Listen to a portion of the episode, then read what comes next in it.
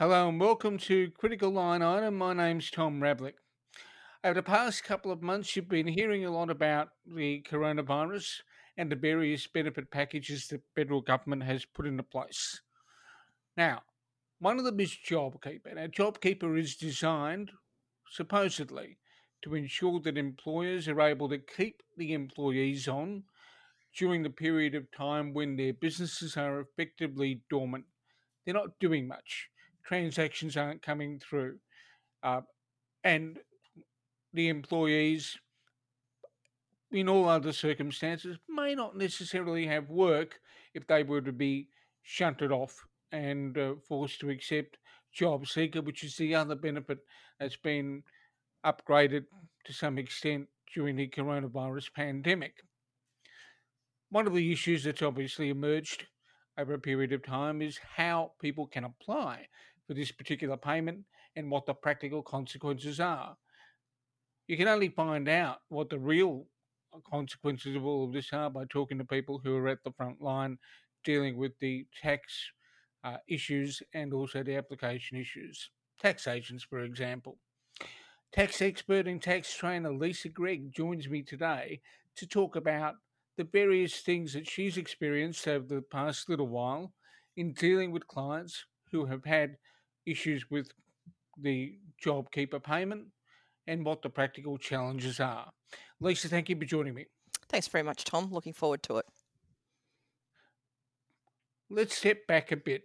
JobKeeper was announced hmm uh, by the Treasurer Josh Frydenberg and the Prime Minister um, Scott Morrison. What was the experience you had on the day it was announced?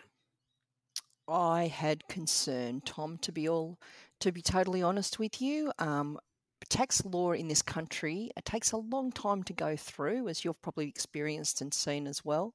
Um, we haven't had very much tax reform in this country for quite a while, and we're renowned for doing tax laws via press release. And this was just another example of an announcement of a which should be a fantastic initiative, um, but there wasn't any detail. So we knew we were back in the land of tax law by press release going, okay, there's going to be a lot of questions of which we haven't got answers to yet. So I was quite concerned about how my clients and myself was going to deliver, to deliver uh, this fantastic initiative. On the day of the announcement, Treasurer Josh Frydenberg came out and did what he did, uh, as did the Prime Minister. They both flagged that this was a, effectively a job saving initiative. Did you start getting phone calls that day from clients? Absolutely, Tom. And this was the dilemma that, you know, announcements like this put us in. We really want to help our clients. We want to tell them exactly what's going on. Um, but, you know, the, the, the, the details were very skint. And so, therefore, we had that next situation of people making things up or trying to surmise what's going to be there as well. So, there's a lot of um, you know fake news going around as well because all of us accountants and, and tax agents we've got pretty strong social media um, networks and things like that so we're all trying to second guess what anyone knew that happened to be maybe inside the ATO tent or inside the Treasury tent to try and get a little bit more information so we can start scoping and and preempting discussions with our clients because you know what we don't want to do is you know over promise and under deliver so i was being very very cautious with my uh, conversations with my clients at that stage saying just wait just be patient just be patient. And these are businesses that have basically already closed down. They go lisa how's this going to work? So it was quite a challenge at this time. Okay. Well, you t- you mentioned the issue of practice networks, and, and obviously, um, we've worked together in a previous role, yes and uh, I've worked at, at, at the Institute of Public Accountants previously, and we both know how this works. How did this manifest itself in social media? Because before social media, people were basically ringing people up, having coffees, and, and attending discussion groups. what difference has social media made to the ability of you as a practitioner to be able to engage with others at this time? Look, it can be very efficient because we don't have to go to places and have plenty of people in a room. We can we can do it from home. So the efficiencies that we're now in with isolation and working from home, not having um, uh, commuting and things like that, is very beneficial. The trick is with social media is working out who you're going to listen to and how you can actually filter out out the noise of, of people talking. So I know that there's a number of um, contacts that I have out there that I trust and know have got a little bit more information than me because they're talking to the right people.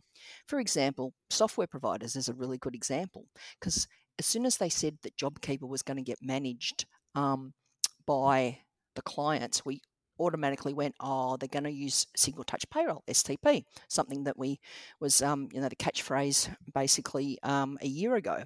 So we knew that it was going to get used pretty much through software vendors and things like that to implement. So the software vendors actually had had advance warning of how it was all going to work. So I definitely listened to things of how it was going to get implemented from the various social media of the software vendors, for example, because they were giving a little bit of clues as much as they could that wasn't embargoed to give us an idea of how this was all going to work. So I was immediately going, hmm, it's going to get managed through single touch payroll. Mm, how's it going to work here? Uh, how are they going to um, look at at various um, downturns in in in revenue? How's that testing going to work? Um, you know, with with with the downturn due to coronavirus, because it's not just it wasn't just clients that have completely shut down. There's there's other clients that are trying to trade through um, these trying times as well, and so we had sort of a few different. I've got a few different camps of uh, of clients that that fit that. There are employers that are still trying to trade through in these uncertain times. You've got the uh, those enhanced, if you like, communications capabilities with social media, but that that only takes you so far in terms of intelligence. The other thing that is of interest to me is post announcement. Mm. Um, I understand from talking to people that there have been several tranches of modifications to what the ATO and, and the government have said in terms of how this applies to people. How's that played out over the past few weeks? It's been playing out with um, it was quite interesting. It's a bit like the Star Wars saga. I think a lot of, a lot of people are making analogies like that. There was many episodes, many tranches of information. So it basically started off with um, the legislation, and even before the legislation received royal assent, there was ad- advertisements on television saying, "Hey, get JobKeeper. This is really good." And like we still didn't really have any confidence because this legislation pretty much delegated authority to the treasurer, therefore to the ATO in this mechanism. So the ATO never act on legislation until it's received royal assent. So we couldn't get really any more clarity how everything was going to work until the ATO made a decision on that. So then they made the decision, and then nearly every Friday since then, what are we talking about? Probably a month. Every Friday, I love it. Every Friday there'd been an, there'll be another slight modification to the rules um, where they've um, just tried to refine things um, eliminate any double dipping, those sort of things. And then, so every Friday, us tax agents and accountants were then spending the weekend going through the next announcements and working out, okay, how are we going to communicate this to our clients? So it's been quite a roller coaster ride of just going again and again and again. You know, maybe maybe Groundhog Day would be a better analogy than a Star Wars saga. I'm still waiting for you to tell me who's Jar Jar Binks, but leave that alone. Oh, I think I, I think I put out a, a, Twitter saying I think we need more Yoda and less Jar Jar Binks at one stage, Tom. So yeah, very very good analogy. Now, if we if we step back, um, know, every Friday instead of Friday drinks, you've been getting a, a Friday drop from the ATO. Mm-hmm. So and that's become Friday tradition. Um, are you expecting anything this Friday? Well, it's quite interesting because this is where the rubber hits the road now because we think, and I'm using the word very carefully, think we think we've applied for JobKeeper everything and the money should start rolling. So we had to jump on uh, the website to do the next stage of JobKeeper on Monday. Um, and it was a little bit clunky and there was a lot of uncertainty. So we were trying to work out have we done it right or not. And so through our social media networks, um, we basically decided yes, I think everyone's right. We know what we're doing and we're moving forward with this because it's probably quicker to talk to our social media network than jump on the phone and wait for an hour for the ATO to give us a response. Um, but I must say the ATO have been quite responsive. Um, given there must have been a multitude of phone calls coming into them. Um, so, what's happening this Friday is hopefully the money's hitting bank accounts of the employers uh, that have applied for JobKeeper because one of the big stumbling blocks for this for the for the um, for taking up this JobKeeper payment has been that the employers have to bankroll it. They've got to find the money and pay the employees to satisfy the um, wage um, condition and then get reimbursed. So, this reimbursement is what we're waiting on now. And when I was doing cash flow for many of my clients, um, I said, look, we really should um, do a cash flow for three JobKeeper fortnights, not just two, because we're not really sure when this money's going to hit. And um, to be eligible for the third JobKeeper fortnight, um, we you need to basically pay employees by Sunday. So if that money doesn't hit tomorrow, I think there's going to be a bit more tightening of the purse strings of many employers going, I've got to do another pay run another fortnightly pay run um, that I have to bankroll myself. Now, this is talking about a circumstance where uh, an employer has applied for JobKeeper.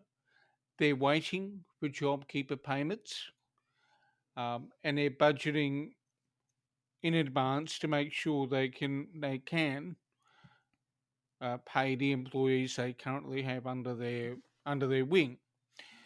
Uh, have there been any curious examples of where the businesses have not gotten cooperation from employees or from from others uh, that they need cooperation from to get to get access to JobKeeper? Yeah, good question, Tom, because there's a big paper trail that everyone needs to fill out and we need to keep records. So if we ever get audited by the ATO, we've, we've got evidence that we're doing everything by the letter of the law. So um, for uh, businesses that are totally closed down, like um, hospitality and things like that, where the employees have been stood down and they there's no opportunity for them to even sell, you know, a, a soy chai latte um, in the street. Uh, there's heaps of cooperation from the employees because they're saying, I want my $1,500 a fortnight, minus tax, of course. So on a normal tax rate, that's about that's $1,308 um, on standard withholding rates. Uh, where it's getting a little bit trickier is the uh, businesses that are trying to trade through. So for the various employees, they're not seeing any difference. They're still getting going to work. They're still doing their job. They're still getting paid their normal amount, but it's the business that's suffering. So the employer that's suffering. So if they've met the 30% um, downturn in turnover test, um, they're eligible um, to claim 1500 per per uh, employee. I'm just finding that it's it's I'm hearing a lot of things where it's getting a bit unfortunate that there's um, some employees that are not returning the forms. So the form can be returned to say, no, I'm not participating. And the reason that that would be is that they're claiming JobKeeper somewhere else, because we, as we know, there's a lot of underemployed and there's a lot of gig economy people and people that are um, working at a number of different employers. So they can only claim it in, with one employer, which is fair enough. Or so that, that's the, that's the case, um, and that's the case of a um, a casual professional who works at two or three organisations because that's the way they earn their income, and only one organisation is able to be the bunny that gives them JobKeeper. Yeah, exactly. And the way that it's working is where you take your tax-free threshold from is sort of the default for that. Um, however, there's other people that are not returning the form and if the return, the form is not returned to the employer, they can't claim the fifteen hundred a fortnight. Now, at the moment, we're not sure whether, from what I'm hearing, is some of these employees are doing it deliberately or they're they're just disorganised. But um, there's some employees I'm hearing that are going, well, um, I'm getting paid my money anyway.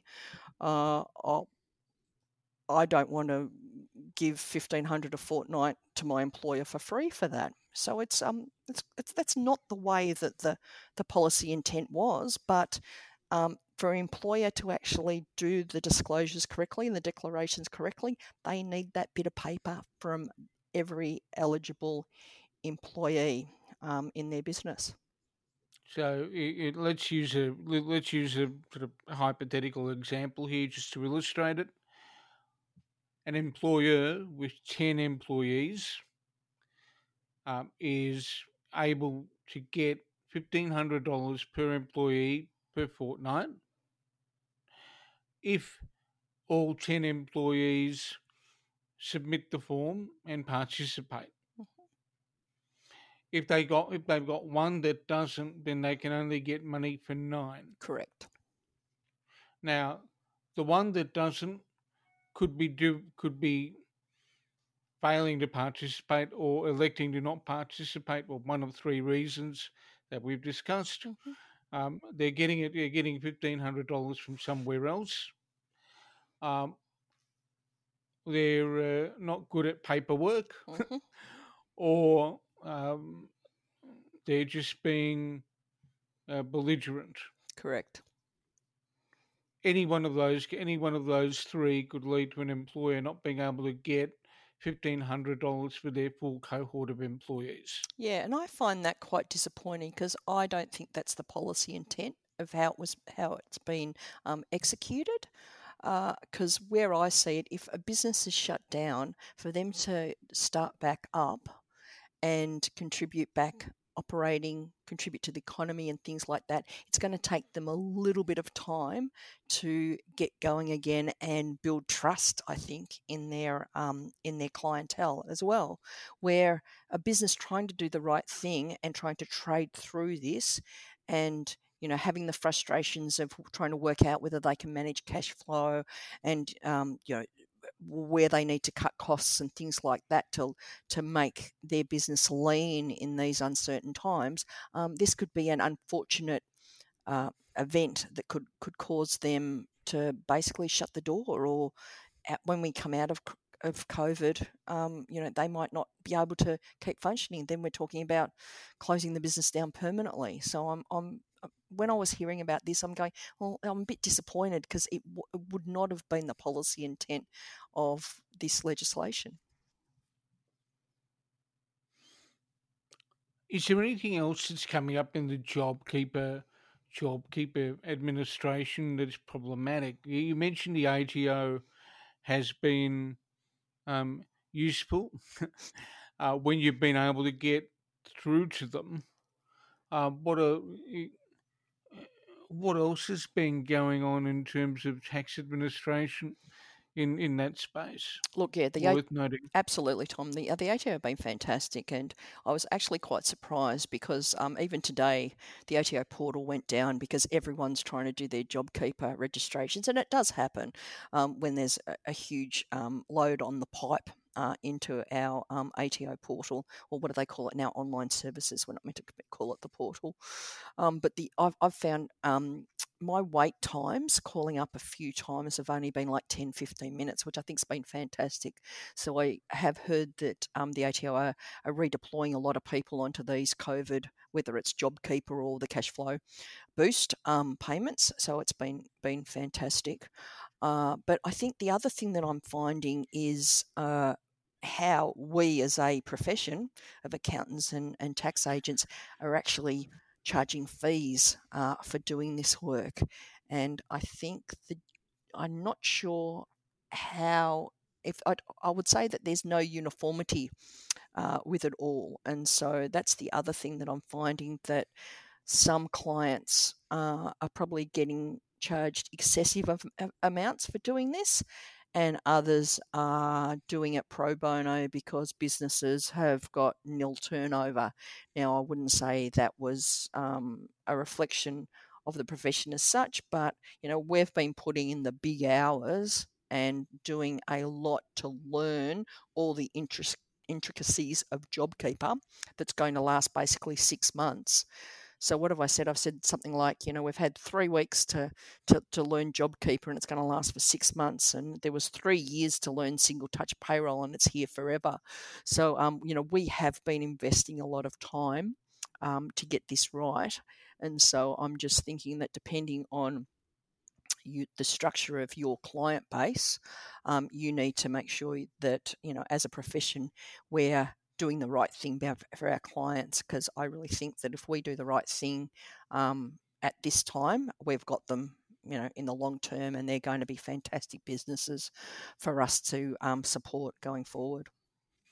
And there's something else we need to talk about here. It's all very well for us to talk about the client and the accountant services but in your role as a as a tax agent and in the role of anybody involved in the accounting world as an advisor you can become an accidental company secretary. Mm-hmm. You can become an you know, you can become an amateur psychologist. You can do. You, there's a lot of pressure on a on a tax agent um, at the present time, and there's there may not be a lot of payback for some of that uh, additional stress that comes with this situation. Who's looking after the tax agent? Very good question, Tom. Very good question. I'd, I'd probably say Dan Murphy's maybe, um, because I think most of most of my colleagues do like a drink. But um, yeah, you're absolutely correct. Uh, I find our role as accountants slash taxation at the moment being, um, you know, in, in the general sense, you know, in the in the un-COVID world, if I can call it that, as a project manager, where now I'm finding the, at this time we're looking more as um, you know a, a, psychologist. There is a lot of people that are calling us up, um, feeling unsure of how they're going on. So it's putting a lot of pressure on our shoulders, and I know that my network, we talk to each other a lot more regularly while we've been in isolation, even though a lot of us are single person operations and we're used to working by ourselves. Um, we're talking a lot just to support each other and to and to vent our frustrations with it all because there's a lot falling on our shoulders uh, because we're talking about people's livelihood. So even though um, I've got a lot of friends in the medical profession, and, and you know they say, well, no one dies if you don't get a tax return in. But I tell you what, there's a lot of mental pressure out there um, for people to keep their businesses going because that's what's feeding their families and things like that. We've got to think about it that way. Um, so yes, um, not being flippant with the Dan Murphy comment, Tom, but um, yeah, we've I think we're using I think the professions coming through and supporting each other very well because we're all in the same boat. Um, you know, you, you see things on social media that says enjoy the next two days because we're not going to call it a weekend because we haven't had weekends for weeks because of all these announcements happening on a Friday. Um, and if people are concerned, you know, our client clients are calling us all times of the weekend, or you know, I have a lot of. I had a phone call at three thirty on a on a on a on a Saturday afternoon, and like that's normally you know footy time, but of course footy's not happening. So um, you know, we've we've just got to take some minutes. So, so you've got a client. You've actually got a client who instead of sitting in grandstands at the MCG thinks it's a good time to call an accountant. Yep, happened last last last uh, Saturday because it's it's one of my clients that have totally shut down, and he said to me, Lisa, I cannot afford to find the job JobKeeper bankroll. I can't bankroll it. I'm really sorry. We I've worked through it, and this was all pro bono for him because you know he is he's totally shut his business down. Um, and um, he said, and so he rang me to say, "Can you please help me go through um, the job seeker basically application. So the way that it works is that there's a I think a 64 page questionnaire you need to fill out if you run your business not as a sole trader, you run it through a company or a trust. So I, he says I can't answer some of these questions. I'm just too confused. So we just went through that for an hour or so, and that's something that I mean I just don't feel like I can charge for that, Tom. You know that's a goodwill gesture. He's get he's getting trying to get the job seeker payment, which is 1100 in effect 1100 a fortnight. So um, as I said, the 1500 gets taxed, so that's around about 1300. So you know he's losing already, already you know $200 a fortnight for that. That's extraordinary. Mm. Now, it, the other uh, the other question that, that comes to mind is uh, where do you and people are working from home increasingly, and I know you've probably worked from home uh, for a few years now. Um, what are the things that you know make that more effective for you? Obviously, um, there's a little bit more freedom. There's no nine to five stuff. How do you manage that working from home thing? What works? Um, well, I'm fortunate that my working from home um, is I, I I live by myself, so I think that helps a lot. That I have got the flexibility that I don't need to um, coordinate with anyone else in the household, which does help. Um, I find them a lot more efficient than what I am. Um, I, I'm a lot more efficient because I don't commute, and normally I commute two hours a day, one hour one way, one hour another wherever I've worked. Um, but I think the biggest issue I've got um, apart from having a fantastic boss, no, that was a joke. Um, the biggest issue I've got is self. It's actually funny. it's um, it's um, self time. I find that your commute to work, and as I said, I, I'm used to commuting an hour each way. Um, wherever I've worked. Um, that's sort of your time. Whether you're jumping in a car and you know listening to the radio, or you know you've you've got your AirPods in and you're on the train. I found that very much my solitude time. I never tried to do any work or anything like that when I was doing that sort of uh, you know that sort of commute, and I think that's what I'm missing. And this is where I think I'm finding it frustrating at the moment is that I started going to, to the gym about uh, 18 months ago, and I've now found the gym being a replacement of that solitude time of just you know taking time to just either forget about anything and clear your mind or just think about yourself and i think that's probably been the biggest challenge and you know i'm really missing um, not being able to swim and not being able to go to the gym so uh, i think that's that's as i said i think that's my biggest challenge at the moment Lisa, thanks for joining me today. That's been an interesting insight into some of the issues you faced over the past few weeks in terms of JobKeeper, its implementation. I'm sure we're going to see a lot more issues arise. Just for those listening to the podcast, Lisa and I will be uh, presenting some insights on tax and, and other matters on a weekly basis. If you want us to tackle a topic, please contact me by direct messages on Twitter. My Twitter handle is at trablick, trablick all in caps and I'll be I'll put those issues on the agenda, and Lisa and I'll raise them. Now, Lisa, before we close this off, where can people find you online? Yeah, well, my Twitter handle is at AusTaxter, which is A U S T A X T E R. And my uh, company that I operate and provide tax advice is Perigee Advisors. And uh, you can find me on my website. Okay, that's lovely. Lisa Greig, thank you for joining me today. And well, to the listeners of the podcast, stay safe and look after each other. And no doubt you'll hear from me again fairly shortly.